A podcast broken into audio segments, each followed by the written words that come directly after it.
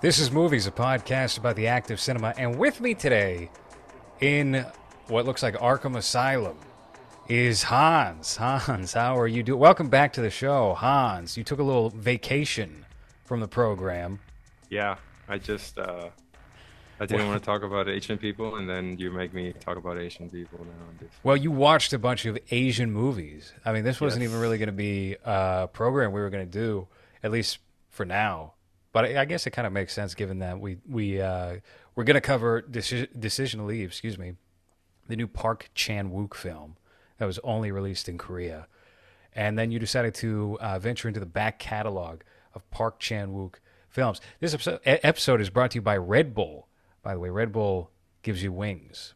Is that sugar is that sugar free? That's sugar free. I can't have sugar. So why do you, you wanted to, you wanted to get into uh, Old Boy tonight? Why? Did I? You you said I mean, this was yes, your idea. yeah. Yes, because it's very good. I uh I still haven't seen that trilogy, um, but I think this this is the only one of the three that I've seen multiple times. Uh, I might have seen uh what's it called, Mister something Vengeance? No, that's Lady Vengeance. No, you're right. Uh, there's sympathy for Mister Vengeance, and then there is also sympathy for Lady Vengeance. Okay. I But that's just first. I might have seen the first, but it's it's been a while.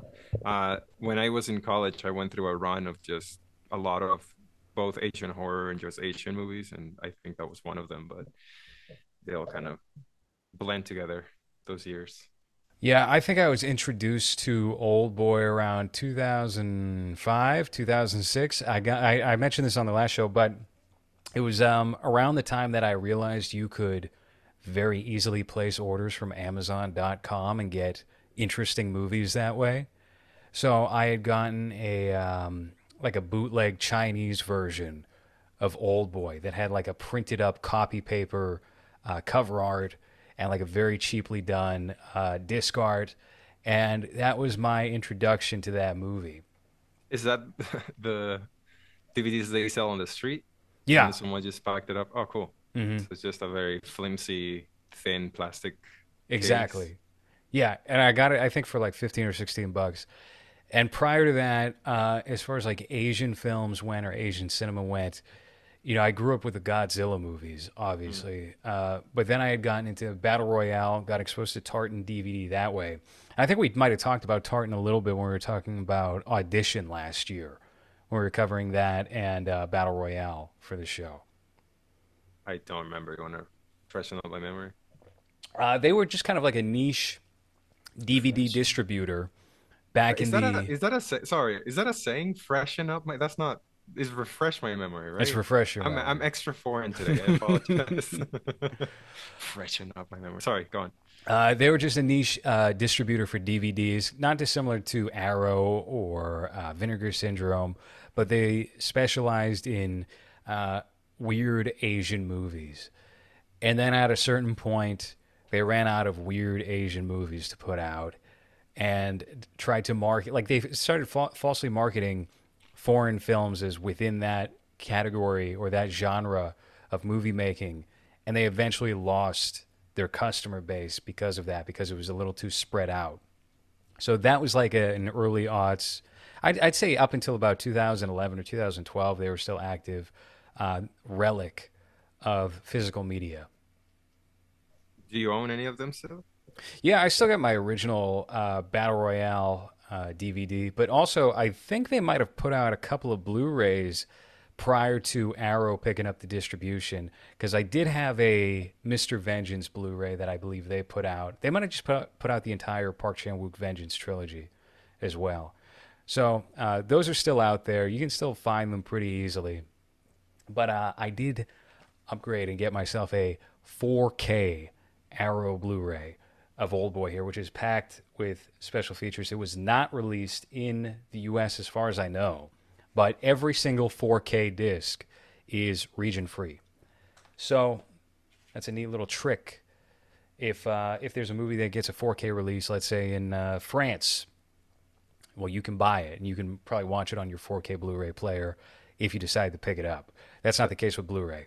That wasn't a, with DVD, you mean? Or Or- no, no, no, with does Blu-ray too. also have? Oh, Is that that- that's just in the States, right? That restriction?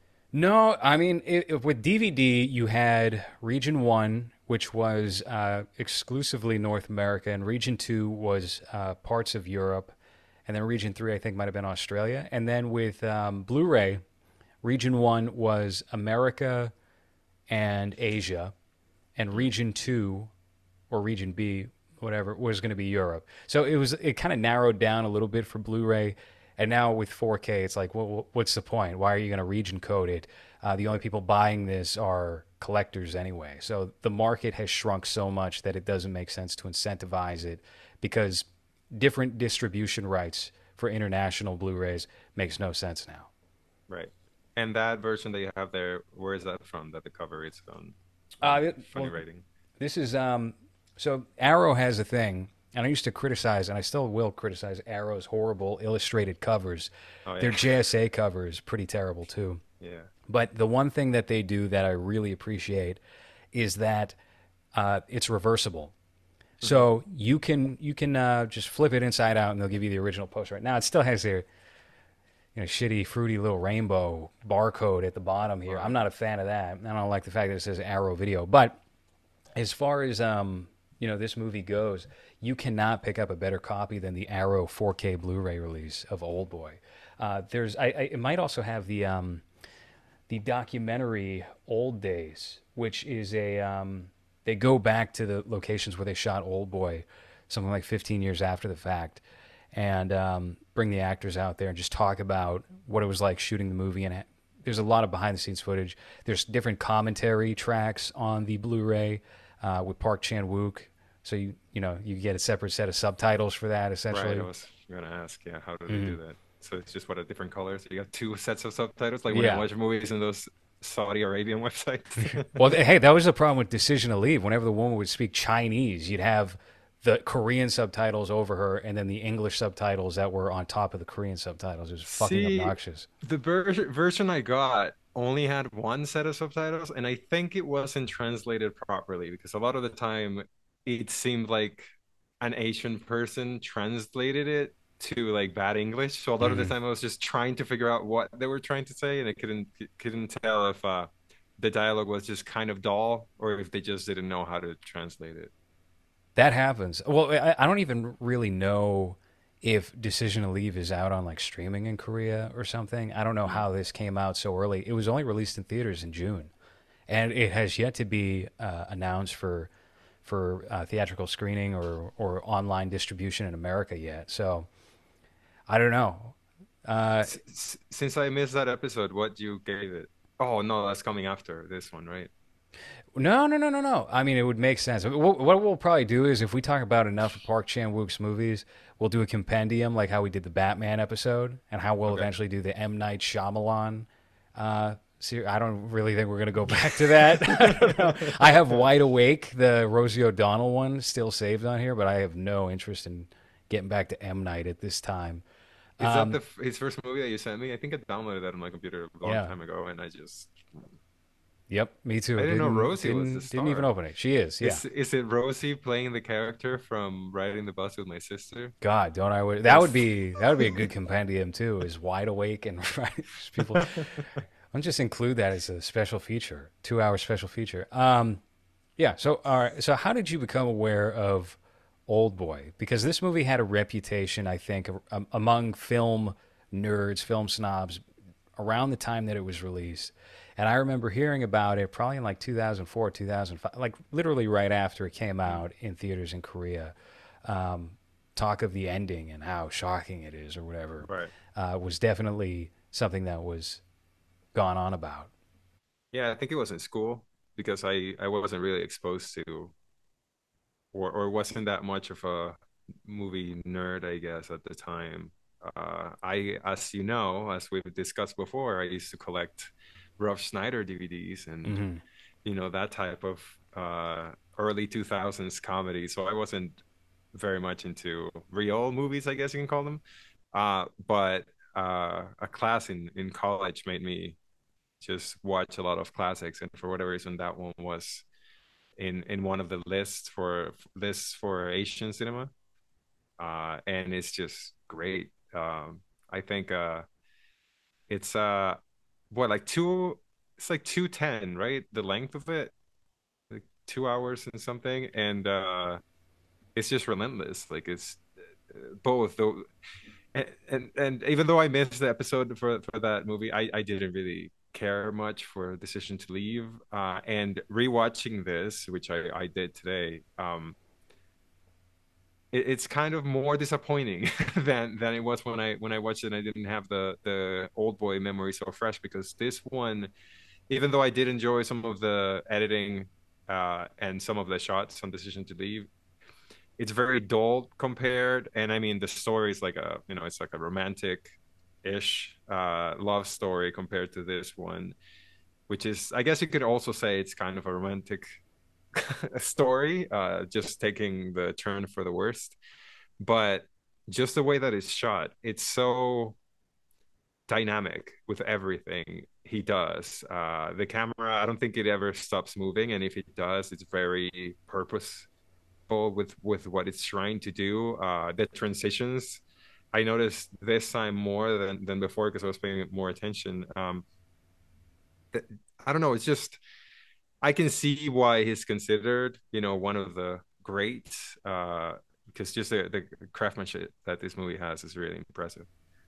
Yeah, that is another thing about Decision to Leave that I also, similar to you, uh, found myself disappointed with is that it just didn't pack the same punch as Old Boy.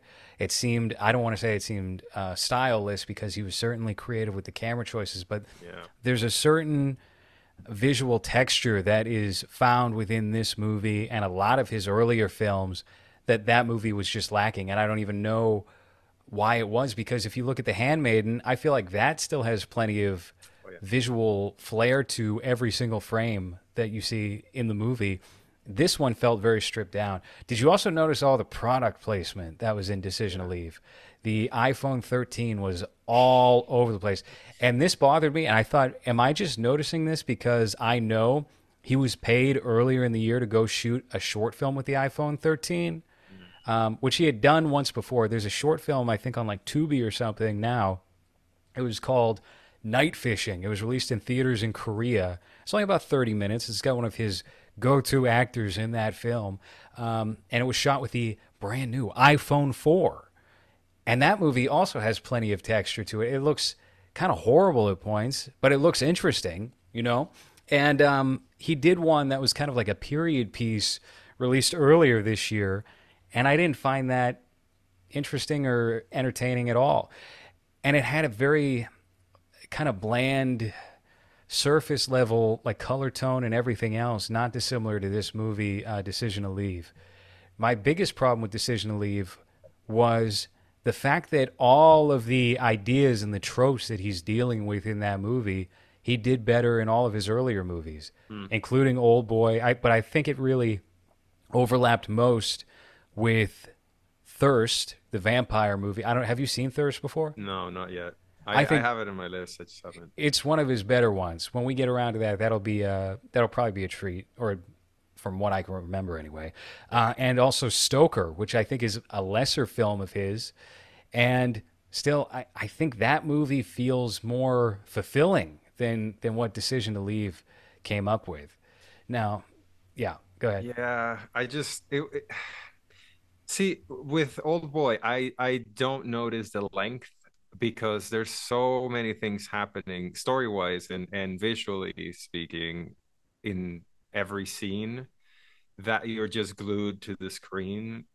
The uh, decision to leave, there there was times where I was just or uh, it got to a point where I where it just lost me, and I was like, I really don't care what happens. Like it's it's whatever, it's fine. Um, it was I feel like it was very repetitive too with with things. So like something would happen, and then oh no, who did it? Oh, this person did it. Oh, I'm a cop, so she can do it. And that happened like I don't know three or four times throughout the movies. So by by the third time, I was like, all right, like I anything else? Like, are you just gonna continue doing this? Uh, and I was waiting for that twist at the end or something and then it just ended and i was like oh well this is a mid movie for from him which is still better than most movies that come out but it was kind of disappointing especially uh after the handmaiden uh, which i thought was visually really impressive too, uh, and and story wise. But yeah, it just it, it kind of felt like like when they bring an Asian director to to direct American movies, and they're just like, oh, well, I can see his skill, but you know, it just for whatever reason doesn't work. Uh, were you by any chance uh, familiar with the Old Boy manga that this movie is based on? Yeah, I've seen some of it. Um, why? Well, we're, we're going to be talking about Old Boy tonight. I think is pertinent. Uh, I haven't read any of it. I just know that he has a giant potato nose in that Yeah. manga. He has a ridiculous looking nose. Can we just pull that out? He looks like one of those monkeys with, uh, you know, that that big uh, floppy sausage size. There you go. All right, maybe I embellished it a little bit. Maybe I No, misremembered it. No, he's got a didn't. schnoz. Wow, what a cool guy. Um, okay, I have well, everyone yeah. has a schnoz apparently. It's like a, it's an artist decision. Uh, this is a Japanese manga, and uh, it's I don't know. I think it's interesting that the Japanese and Koreans are rivals in life, and they got to adapting Old Boy before anyone Japanese. I think it probably would have been a piece of shit movie if someone Japanese had helmed it first. It could definitely not make it better. And uh, I think Spike Lee proved that 10 years later. Well, we'll years we'll, later. we'll get into that. It was ten years. It was ten years to the day, and we're about to get ten years to the day of that next year. You know, they are uh, restoring Old Boy to put out in theaters next year, and they're doing that uh, throughout Western cinemas. What, the Spike Lee one? Yeah, they should do that too. No, they listen. there's some things to talk about with that Spike Lee version. Uh, Spike, I have a. We'll save that. Let's table that for now. There's a lot there. Uh, what do you What do you think about this actor Choi Min Sik? We were talking a little bit on I think the Angst episode we recorded about how he is the uh, the Matt Damon of Korea Yeah, because he's Goodwill Hunting in Korea. he's very very expressive uh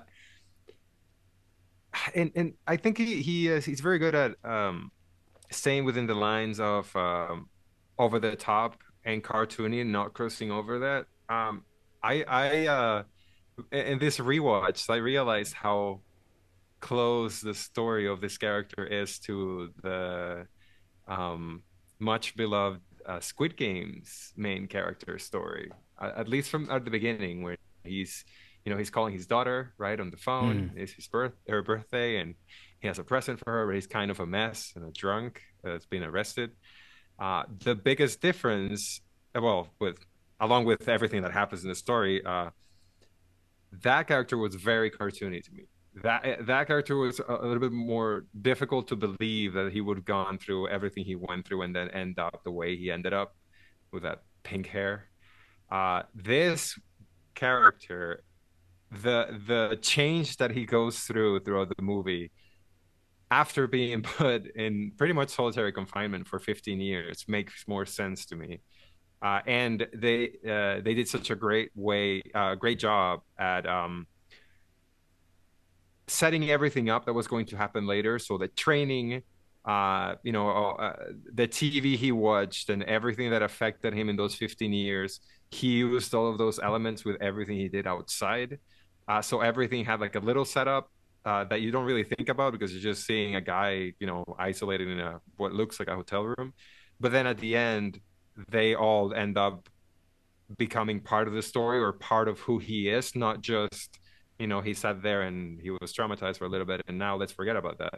It, it's like a, a factor that that it's important for the rest of the story, and I I also really like how that rounded up at the end with with the dog thing. It's a very humiliating end, Mm. ending for him. Um, and uh, if you go a little bit into the what the Squid Game character is, it's like it, it kind of starts similar, where he's just a, a, a kind of a loser, kind of a, a mess, kind of a trying to be a good dad but doesn't know how.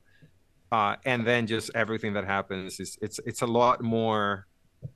I, I don't want to say over the top because after everything that happens to, to the old boy character, um, it's it's difficult to say that it's, it's hard to believe. But uh, I, I feel like his transformation into what ended up happening at the end do- doesn't fit as well as it does with this character in Old Boy. Well, I also don't think there's as dramatic of a transformation between uh, that protagonist in Squid Game and what happens to uh, uh, Odesu in in Old Boy, because he becomes a completely different person, basically within like 30 minutes of the film, and then by the end of the film, there's a bit of a retraction from that into his his previous self, um, but altered. Uh, yeah, and, and I don't know. Uh, have you gone back to Squid Game since it No. came out? I've been curious to check it out and see if I like it as much now that we actually have some like good movies and and Yeah. well, not really TV shows, but we've got some good movies uh, to to hold in context as opposed to Squid Game came out I think in September 2021. That was a pretty Nothing. Yeah. it was you know we were still getting back it wasn't as bad as 2020 but it was definitely not uh, all that well rounded as far as media content went um, and i'm also yeah Do, do you think it would have been as big as it was if we weren't all stock? Um, well we weren't really i mean i guess it depends on what state you were in at that time right uh, maybe not i think that the audience certainly would have uh, f- fractured a bit and uh, people who maybe weren't as open to checking out a show completely done in Korean probably wouldn't have given it a look. right. But I still think it would have been a thing. I think it would have been critically well received. So what you're saying is that if we were in in lockdown uh, during COVID, then they probably wouldn't have Funko Pops right now. Exactly. That's that's that's probably a good assumption to make. Yeah. Yeah, I I uh I didn't like it that much to begin with. I think uh it was kind of like a three out of five for me. Especially I, I, I really didn't like how it ended. Um and I'm not really looking forward to the new one, which I'm I'm sure we're gonna have to do just to just because of the I guess pop culture knowledge of what happens. But Well, wait, hold on. What what did you not like about the ending? uh, the character, the main character, I just I never liked him throughout this the story. I just thought he was an annoying loser. so Mhm. I was like, I don't want him to win. And then at the end, he wins, and then he becomes whatever that is at the end. I I just I don't know. I See, I, I I didn't mind that because all right, if Squid Game and I'm, I probably said this, you can probably go back to our Squid Game episode with Dakota Proctor, and I, I will probably have said verbatim what I'm about to say. If Squid Game had been made in America, the ending would not have been, as far as his victory goes. Spoilers for those who didn't watch Squid Game and were intending on it. Uh, the main character wins the Squid Game. Wow, what a surprise! surprise. if this was an American production, he would not have won it. The girl would have won it, and he would have had a noble, dignified death at the end of it. or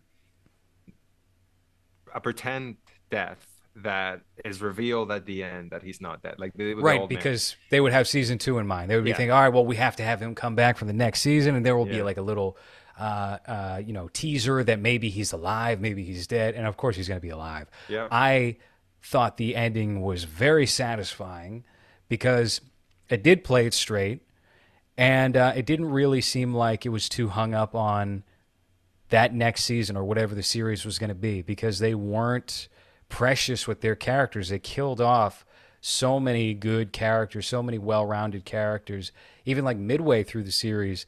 So I, I didn't mind that, and I thought, all right, well, if this is going to be our guy, fine. That's that's that's fair enough. The old guy being like a jigsaw style villain.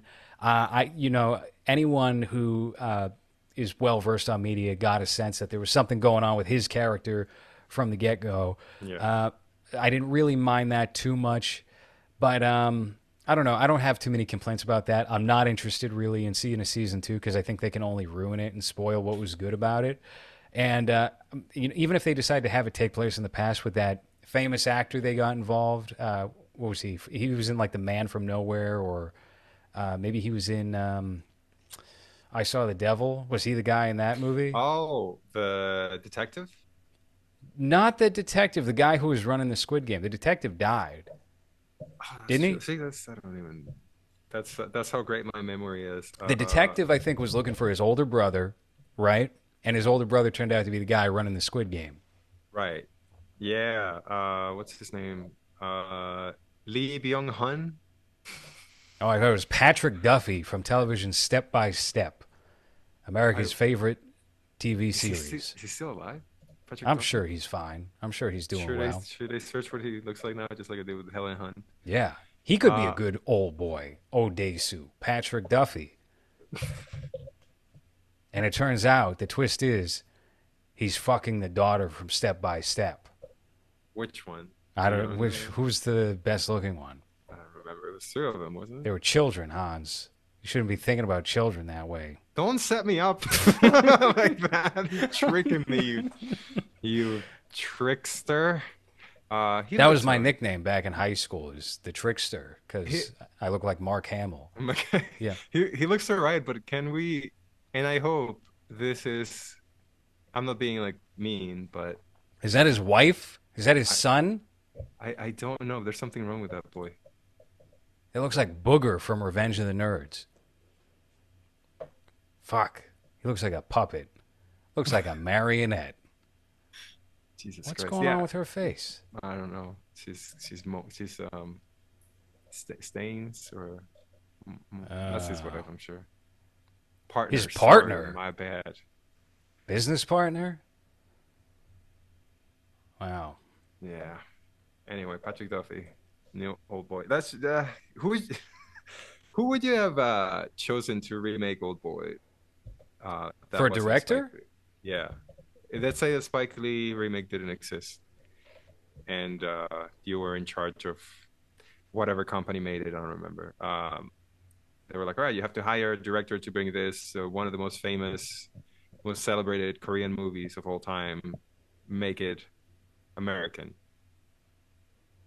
Now, so I Hmm. so you can't okay. say like people that were still good. I don't know, ten years ago and not doing anything now. It has to be someone modern.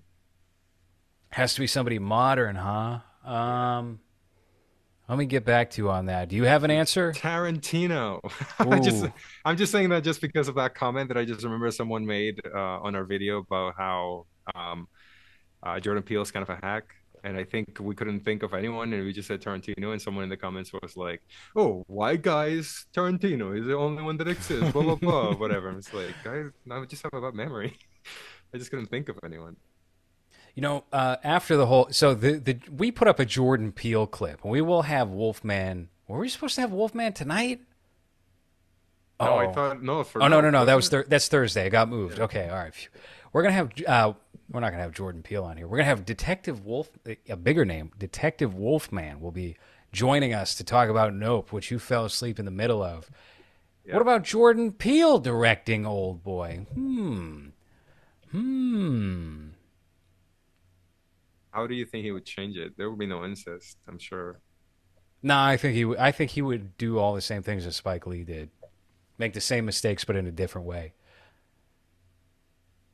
But anyway, my point was, uh, uh, we put up a clip of the Jordan Peele show that you're now referencing that got a bunch of flack and got passed around Facebook, and people had a problem with that.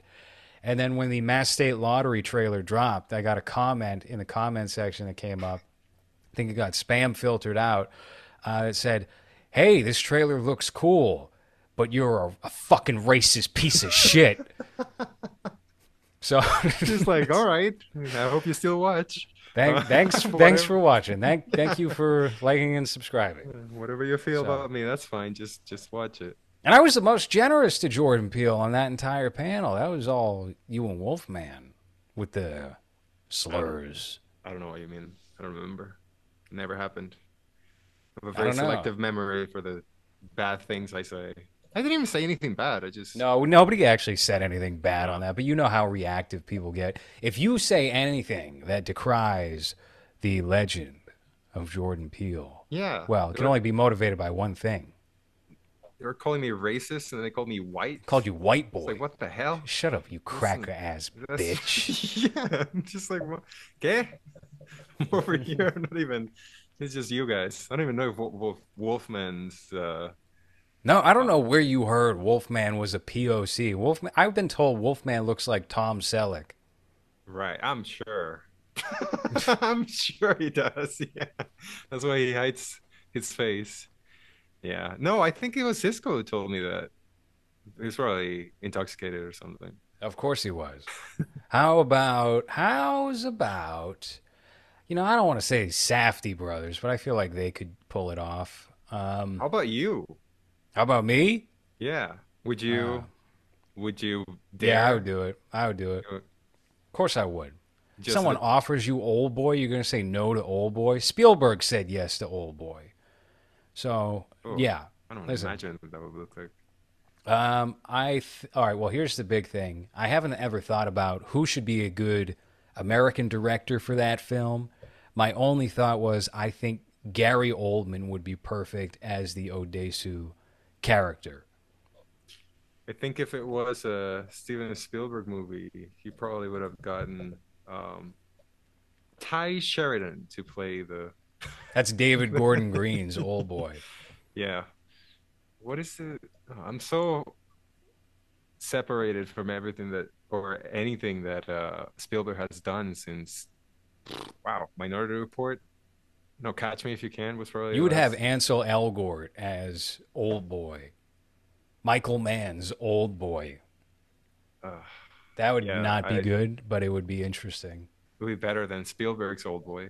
I'm trying to peek at my Blu-ray shelf and just come up with directors' names from here. Abel Ferrara's Old Boy is horny. Oh God, that sounds like it would be good in the '80s. I don't think it would be now. Paul Schrader's Old Boy, Tim Burton's Old Boy, Tim Burton's Old Boy. James Gunn's Old Boy. Ah, the Why not? jokes. Oh, what am I here? Oh, I'm by myself. Oh, it's Robin Williams. I'm Yeah. I'm alone in a in a hotel. It's not really a hotel. What is? Yeah, Spielberg. I don't. I don't. I, don't know. I I appreciate what he did in the '80s, uh, in '90s. I just like. Is anyone still excited about going to see a Steven Spielberg movie in 2022? I've seen a lot of people post and they went to go see a Steven Spielberg movie this week in the theater. Joss. Jaws in IMAX. That sounds. I don't know how I feel about that. Was it all just stretched up? I don't know. do that with the film? Because I'm sure you can do whatever with the film prints, but I mean, I guess It depends on what the master is. If it's 2K, then it probably doesn't look amazing. It's not taking up the entire IMAX screen. I'll Right. tell you that right now. Even if it's 4K, it's not. Um, if it's one of these like IMAX at your local AMC theater screens, then um, my guess is it probably looks a, a fair chunk better than whatever you're going to see that's going to be screened in DCP or whatever the hell that format is that's digital. Uh, but I, I don't think it's going to be that big of an improvement. I think it's just a spectacle of, hey, we can see Jaws in the theater. Yeah, that I guess that would make it worth it. I saw it at a beach, and that was terrible because the sound was horrible. Yeah. Uh, Outdoor screenings are never good. It's Yeah. always like a cool idea in theory. Like, oh, we can go to the park or a rooftop or something. We'll go see Bugsy Malone. And then uh, it sucks. They just expect you to be drunk, I think, so you don't Right. mind as much. Kind of like the drive-in. I don't. I drive-ins are cool in theory, but then you go and then the speaker that they put next to your window is all shitty and small and sounds like crap, and Mhm. and the screen is really far away or just doesn't look right because it's not lit properly. I feel the same way about yeah outdoor screenings. They have a uh, like an outdoor theater here that I've been wanted to check out, but now that I think about it, it's probably yeah, it's probably not gonna be Probably fucking sucks. best. You should never go to that. yeah That's what I think. Martin Scorsese's Old Boy someone's backyard. with DiCaprio as Old Boy. Mm, I don't know. I don't know. No, with uh De Niro playing old boy, Would they're they're his both Old Boy. That's the but time that passes. But his face is uh digitally adjusted, so he looks younger and his body's still old. So then you have that fighting scene. it's just It would be like a PlayStation 2 game. just very old. Given those um those uh ah, fuck, what is the Netflix movie with kicks that are very funny? Bird Box. Yes, when he's kicking the bird box uh, with his little legs. Uh, just that, but kicking a bunch of Asian people in a, a hallway. with his You know who could do that fight body. scene, that fight sequence masterfully and even better than Park Chan Wook? Zack Snyder. That's Yeah. who. yes. Didn't you see it on, on on Deadpool? They did it better there. I remember- Deadpool. I remember people. No, that, not Deadpool. Um, Daredevil. Daredevil. Which one? Remember Daredevil? The first season did a did a scene that was very similar. An and a lot of homage? people- yeah, a lot of people were saying, "Oh, it's better than the." It's, No. it's it's it was well done, but It was fine. He was he was they were cheating it because he was going in and out of doors and and Yeah. whatever, which means you can cut, and they didn't cut with this. They they maybe did like a seamless something. I don't know. I think it was all one take. Um, It looks it. yeah. It, doesn't look like there's any tricks like you just. There's no a Birdman sudden- trickery in this movie where Yeah, they fade like- in, fade out carefully. It's like, oh, we're staring at a wall for two seconds. That's odd. This one shot. So this is a great movie. I think that this might be one of my top 10 or five, 15 favorite movies of all time, perhaps. I think there's definitely a um, an argument to be made that it might be the best Korean film or certainly one of the top five Korean films. I don't think people are talking about Korean cinema without this movie coming along. Um, because what I mean, what was really going on prior to this film? Memories of Murder was maybe the same year, and I don't think people were talking about that in the same way that they were discussing Old Boy. Old Boy's ending made it more of a a cultural talking point among film nerds. Yeah, I don't. I don't know. I'm not. Again, at the time when this came out, I was a young lad that enjoyed Roach. No, you weren't. enjoyed Rob Schneider and Seth Rogen movies, What is Rob uh, Schneider's best movie? starring. Yes, his his movie that he starred in. That's a Rob Schneider vehicle. Stan, the guy that goes to jail. I don't think that's the name of the movie. What? it's called uh what some didn't he make a movie where he goes to jail or something? It was when he was still trying to make comedies in like 2010 and nobody cared. Big No. Stan. Big Stan. with Big Stan? No, never, never heard of Big Stan. Let, let me. Can I see the cover art to this thing? If I went to Blockbuster in 2010, what am I looking at on the shelf? Oh, 2007's Big Stan. where he- 6.1 IMDb rating. That's very generous. That's uh, more than the Lord of the. They got David Carradine, Yep. Before he hilariously died. Sally Kirkland, uh, Richard Oh, Kind. Wow. Yeah. Emmett. Walsh. They got M. Richard Emmett Walsh. Reel- how do you say his name? Ray, Mm. Rayleigh, Riley, Riley, Brandy Couture. Jeff Leave wrote it. Oh, he directed it. That's very good. I've never seen this movie, by the way. I just remember the cover. I remember seeing the the DVD, and it was like, oh, well, it's a movie about a little guy getting, you know what, in jail. Uh, this is He's been in the news lately. Have you heard Rob Schneider's making waves with SNL saying, "Oh, they'll never come back now. They'll Oh, never yeah. rebound after the Hillary Clinton piano." Yeah, you waited fucking what, 7 years? It's a very original uh, talking point from 2016. That's uh, Mhm. very good.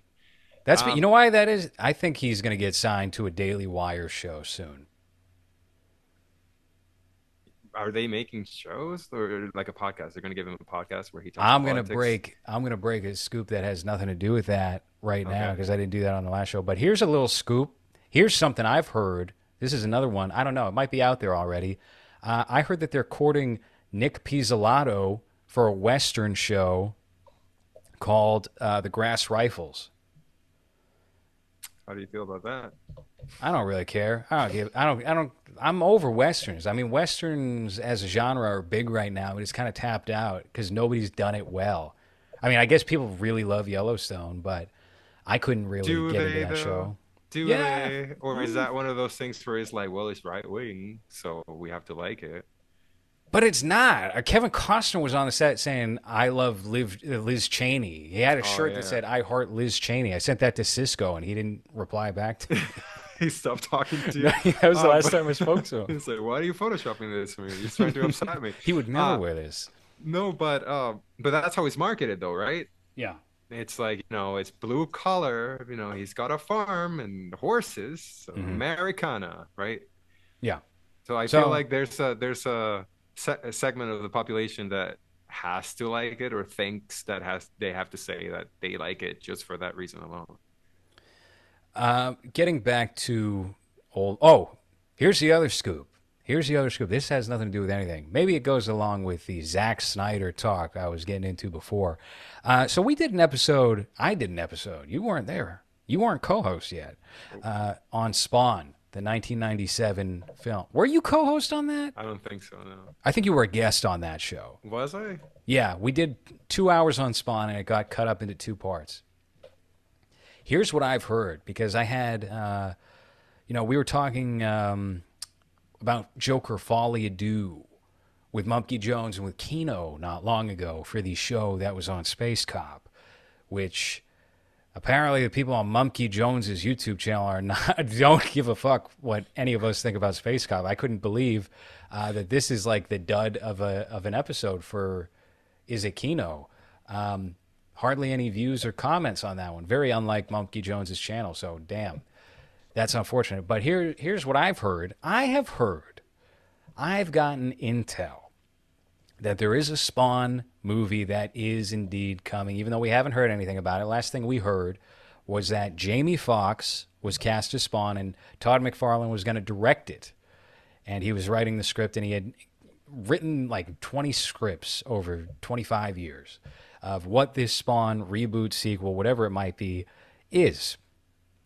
I have heard that within the past couple of years, um, since Joker, basically, Todd Phillips and whoever Todd Phillips' writing partner is on that uh, on that film Joker are involved with Spawn and are shepherding that uh, now with Todd McFarlane and with Jamie Foxx. So those are the people that are working on that movie at this time. I don't think anywhere is talking about this at the moment. So hopefully my source doesn't get mad at me for spilling the beans on this. I don't even know if we'll post this as like a clip, but uh, that's that's what's happening right now. And um, I wanted to get your reaction to that, Hans. Well, uh, that Spawn movie is a piece of shit, but it's an enjoyable piece of shit because of how much of a piece of shit it is. The '97 one. Yeah. Um, I was just looking up Todd McFarlane, McFarlane, eh, McFar, whatever, uh, to see if he's written anything that's been turned into a movie, and everything is just, you know, he created Spawn, he created Venom, uh, and and and that's it. So I, you know, I've also heard he's taking over DC Comics. that would be cool.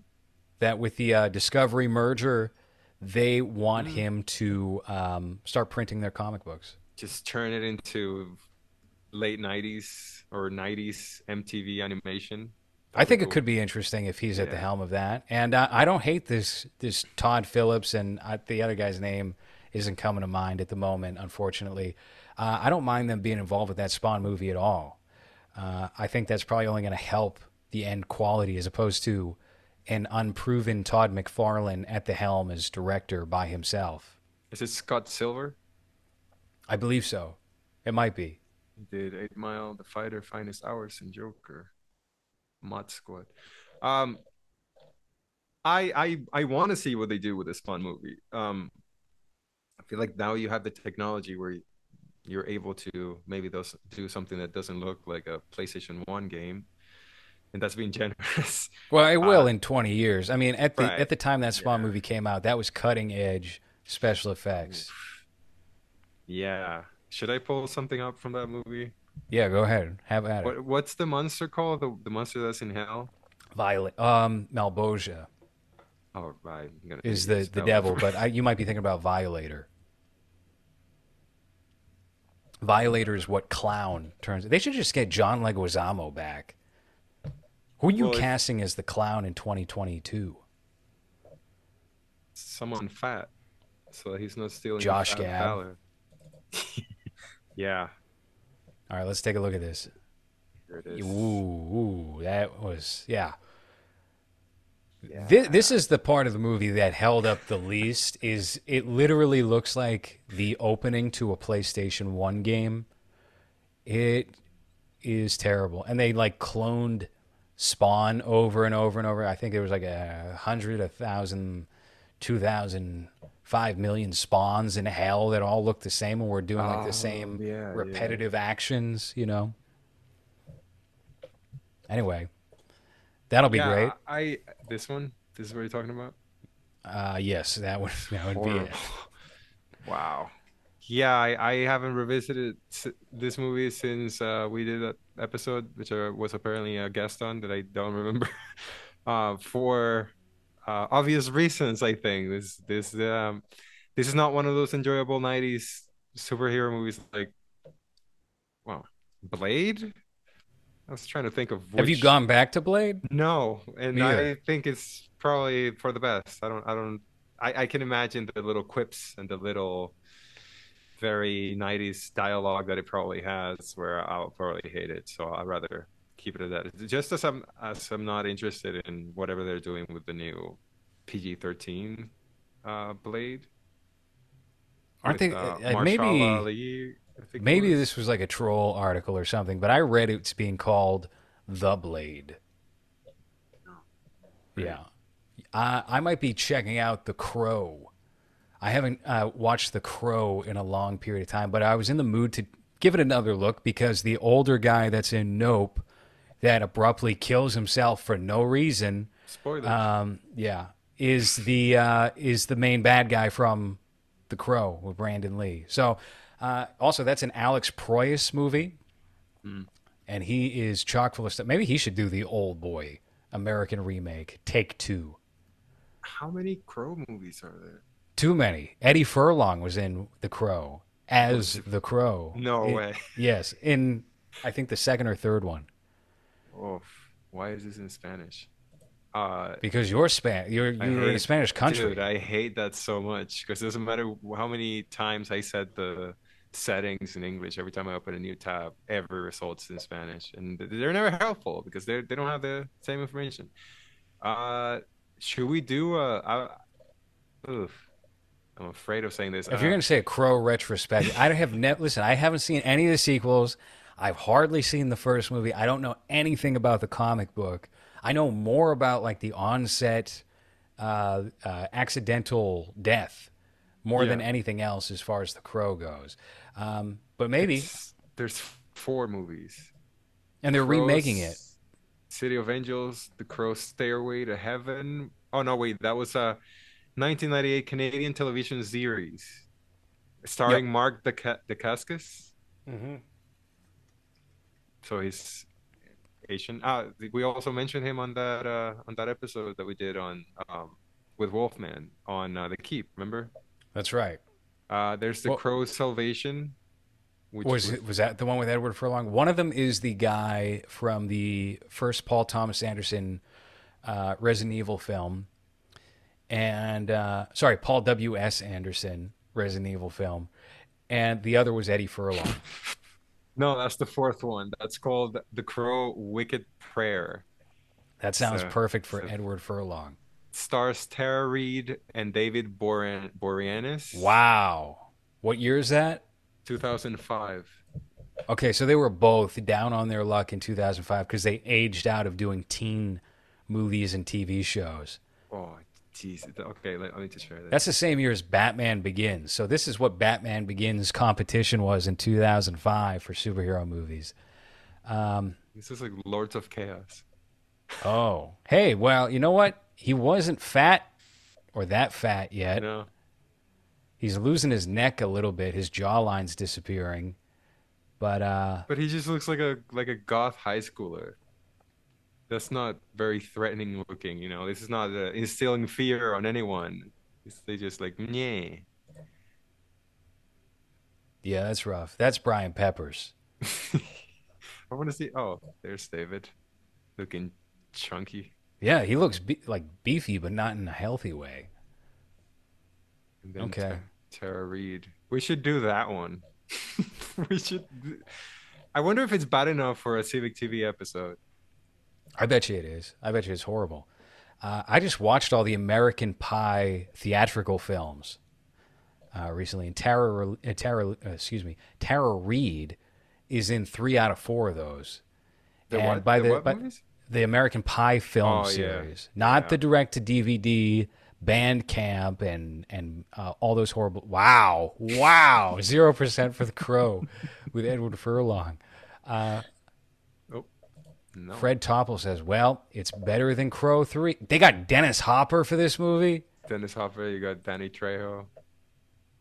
Whew. Okay. Um, Macy Gray. Macy Gray's in the movie. we should. I need to download this movie. I think I that can't is a find it. big time uh, Civic TV season three pick right there. We got to get back to Old Boy so we can uh, kibosh this episode and get into Old Boy 2013. So I want to also talk about uh, some of the other actors that are in this film. Most notably, the man who plays the antagonist. Um, I think that guy is uh, terrific in his role in this movie, and I also think that uh, the uh, the girl who plays his love interest, her character name is escaping me at the moment. Mi-do. Yes. Uh, very kind of predictable in that kind of character. Also good. But one of my favorites, one of my favorite side characters in this film, who pops up in a lot of Park Chan Wook's movies and got in trouble. He got me too'd. That happened in Korea as well. He got me too'd. Uh, is a dude who has his mouth all fucked up. And he's got a disgusting big black mole that's like right here on his face, right above his lip in his Kind mustache like line. this Mm-hmm. gigantic Jake-like pimple that I have going on right now. This is what, what happens when I talk shit. You know, I mentioned it.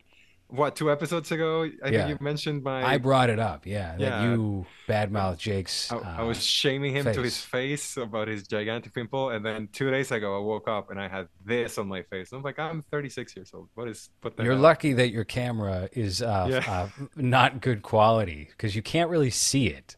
Yeah, But uh, maybe in the Well, edit, I'll just zoom in, so that's what's the only thing in focus. I That's don't just you, that. You noticed at the beginning, but when my screen was very dark, you couldn't see it. There. There you go. It's Just- just stay away from the camera. move. Uh, yeah, it's it's pretty horrible. My No, girlfriend should- was like, "Should I put some makeup on it?" I was like, "No, that's worse because if if Lores finds out that I'm wearing makeup to record this because of my pimple, that's never gonna, you know." Well, it would be good if you had like a camera that was as high definition as my camera is, because then we would see the makeup and you would just look like you have a lump on your face. And it wouldn't even look like a pimple. It just looked like a boulder. Like you have to go see Dr. Pimple Popper. She's going to extract right. something like a lipoma or whatever the fuck from your That's face. That's what this is, I think. oh, Just Jesus. spaghetti, just squeeze spaghetti out of it. hmm Uh, what's the guy's the mole guy? Uh, doesn't even have Just type in mole guy. Find out. Let's see. He got in trouble kind of recently, and he doesn't pop up in. And this was another problem of mine with Decision to Leave.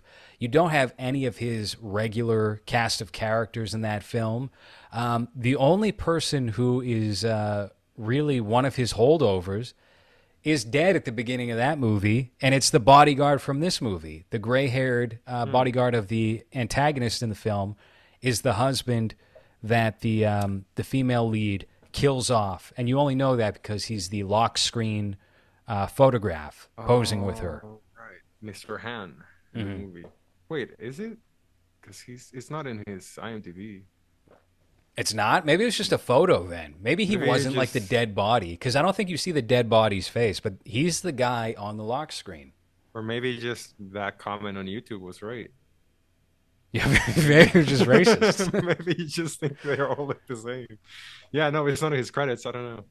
Uh, the last movie he made is called Okay, Mad- Madam from 2020, playing a congressman. Oh, the Me Too guy with a lump on his face. No, the The bodyguard. bodyguard, yeah.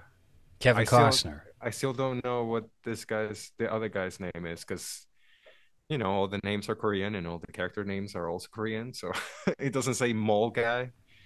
Um, so I and they don't have pictures, so so that guy he was very good, very disgusting. Uh, But anyway, seen- the, the, the point I did want to get at real quick about Decision to Leave, not even Old Boy, uh, they have the the guy who is the person who is suspected being a serial killer from Memories of Murder as the protagonist in Decision to Leave. I found that guy remarkably uncharismatic compared to certainly Choi Min Sik as Odesu in this film, and then probably any other Park Chan Wook movie uh, where it's an assortment of characters, but he just was a charisma vacuum. He was like a sad sack of a cat, which fits what he was going for, but he didn't really bring anything else to that to keep you locked in on his character between those moments where he was caught between a rock and a hard place. Wait, that's the guy from Squid Game? Who? No, no, no, not Squid. I said Memories of Murder.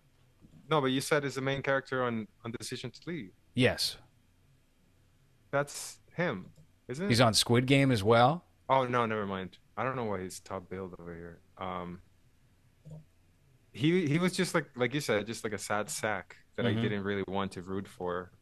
Uh, he was kind of just a very pathetic character that I don't know. I guess uh, that was one of my biggest issues. That you know, I, I don't I don't care what happens to him, and I don't care that he's putting all those people in peril just because he's horny for this lady.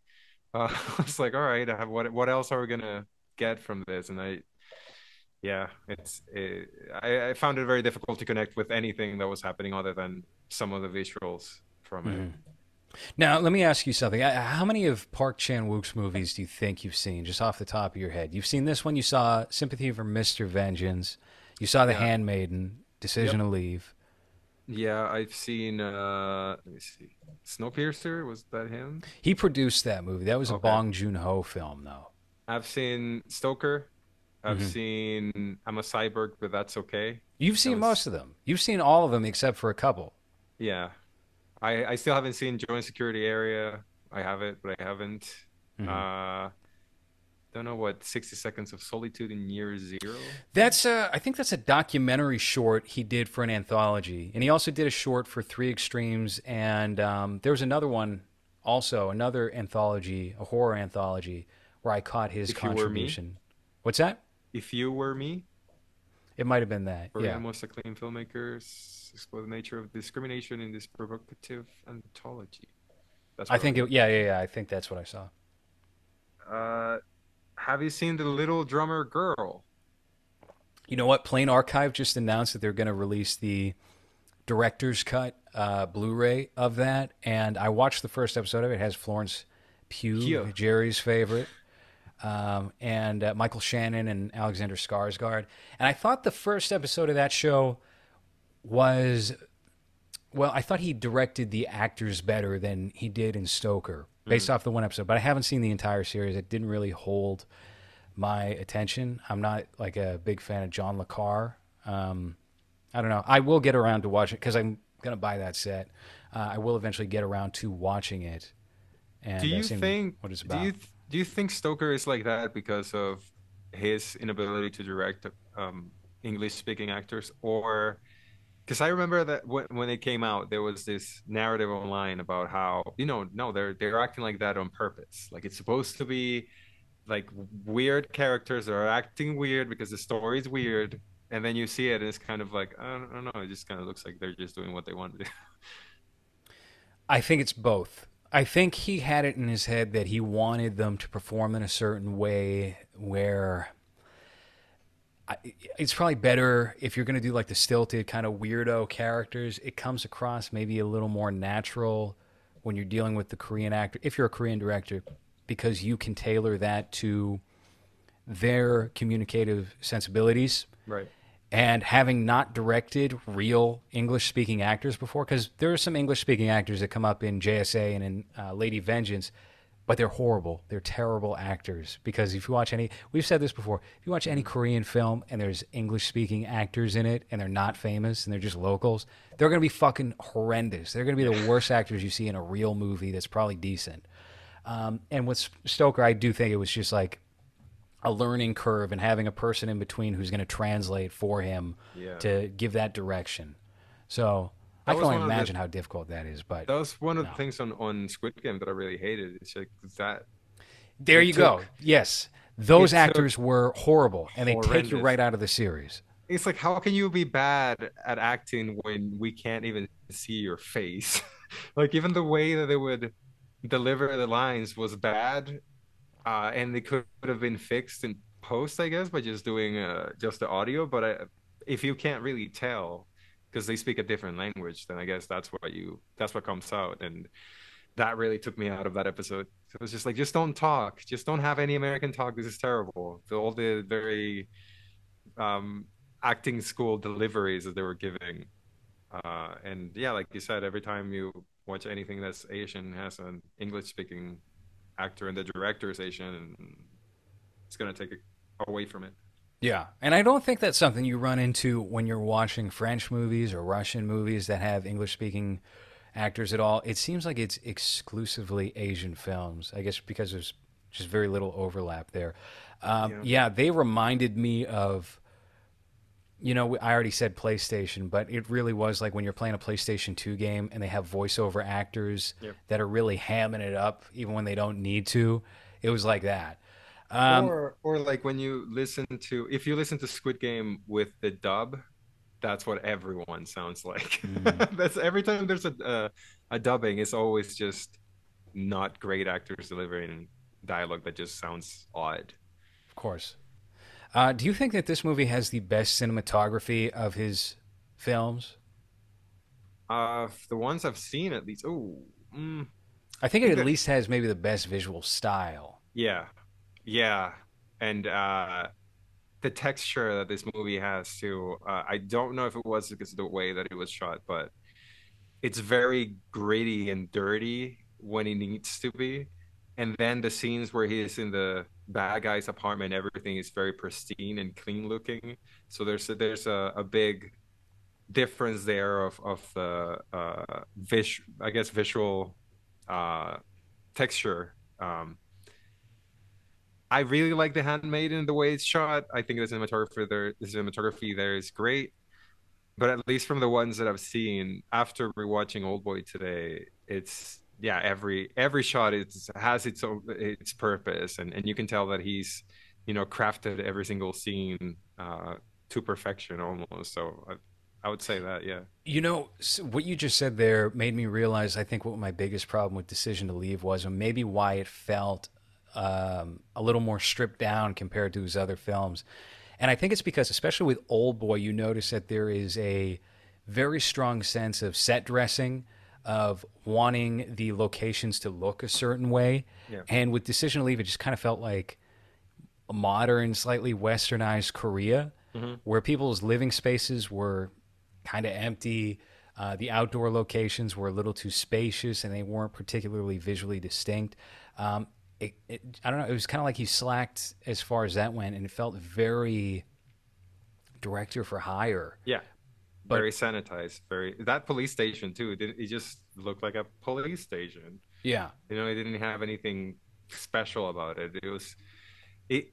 I I don't even know if it felt like, like it was set in Korea. I mean, I guess I guess it does, but there wasn't anything like visually interesting or, or specific to that area mm-hmm. uh, of the world where you could tell that immediately is that uh, which just added to the dullness of it and how it, uh, at least to me, it felt like it was missing that Park Chan Wook uh, craft a little bit. Yeah, and I think um, you know you visit somewhere like Korea, and what you notice is that have, everything. Right? Yeah, of course. Right. Um, and everything is like 20 years behind. Same thing, kind of, with Japan.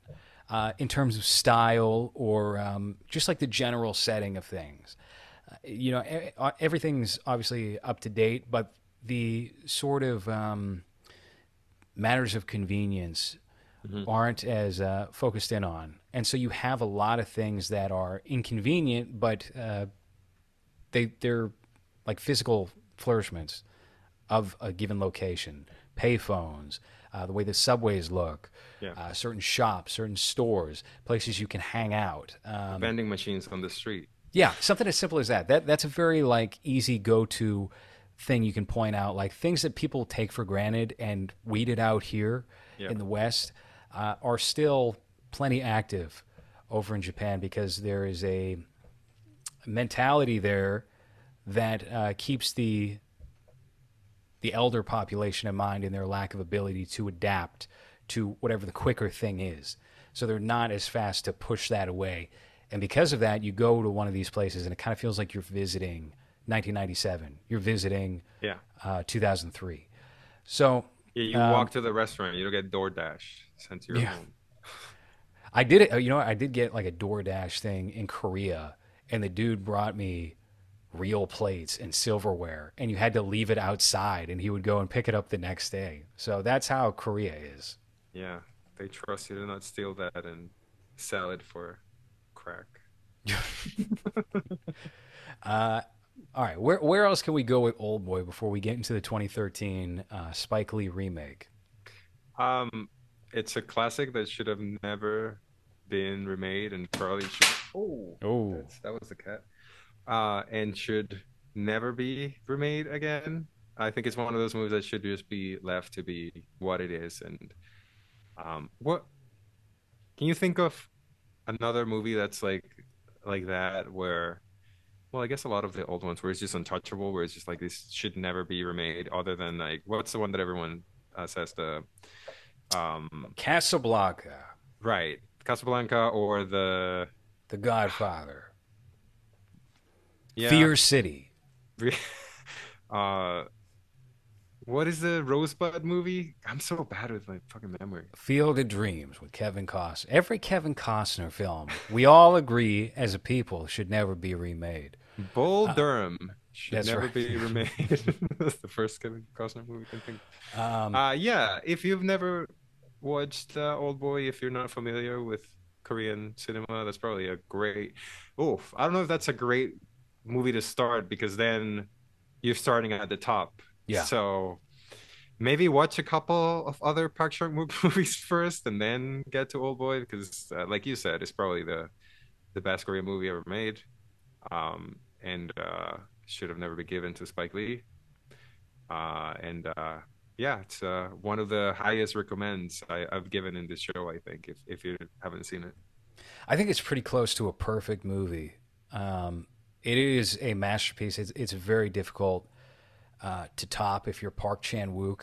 Uh, at the time, this was his fourth film because he directed The Moon is the Sun's Dream in 1992. Trio came out in the mid 90s. JSA, Mr. Ven. Yeah, this is his fifth film. And everything after uh, is good. And I think you can you can see him kind of crystallize what his style from this period is. And it trickles in, some of that greatness from this movie you see trickles into uh, Lady Vengeance, which is the follow up to this movie, has a lot in common. It uses some of the same cast members and spins uh, Choi Min Sik, the lead of this film, into the villain of that movie. And, um, Don't spoil it. well, I mean, it's it, I, I didn't say what he does what? or anything, but It's only been 20, 20 years almost. yeah, 18 years, 19 years. So I, I, I agree. I think this is the the best entry point someone can make in terms of trying to get into uh, Korean film, and uh, at, at the same time, yeah, it, it, you're not going to find anything better than Old Boy. Probably, probably. I don't know. There's a lot of movies out there. Memories of Murder is certainly up there. Um, I Saw the Devil Devil's one of my favorites. Not his, but you know, yeah. Korean, right? That's Korean. Well, my thing with I Saw the Devil is as good as that is, and I think it's perfectly very good movie. Uh, it's at times a little cartoonish for my liking because The it goes into well, the yeah. So the thing about that movie is it goes from like this is a, a crime thriller. This is like Michael Mann. This is Manhunter or whatever, and then you get into like Texas Chainsaw Massacre two territory a bit, and it's And like well, Choi th- Min Sik just being goofy, but also a creep. yeah, you have like serial killer best friends who who do st- like, and it's just like, what? All right, what is this? And then you hop out of that, and it goes right back to gritty, hard boiled crime movie. Gritty So I I don't know. Vengeance Uh, movie. It's Yeah. a little wishy washy um, as far as that goes. As far as uh, uh, uh, consistency goes. All right, yeah, Old Boy, great movie. Check it out if you haven't seen Old Boy. 2003, not 2013. And uh, we're going to get into the follow up, the highly awaited follow up 10 years after. How about that? All right, that has been movies for this week. Please join us for the next episode. Uh, if you're listening to this on Spotify or Apple Podcasts, this is going to be a Patreon exclusive. So go sign up at lowres, pay, excuse me, patreon.com slash lowres, and we will see you in the $5 tier.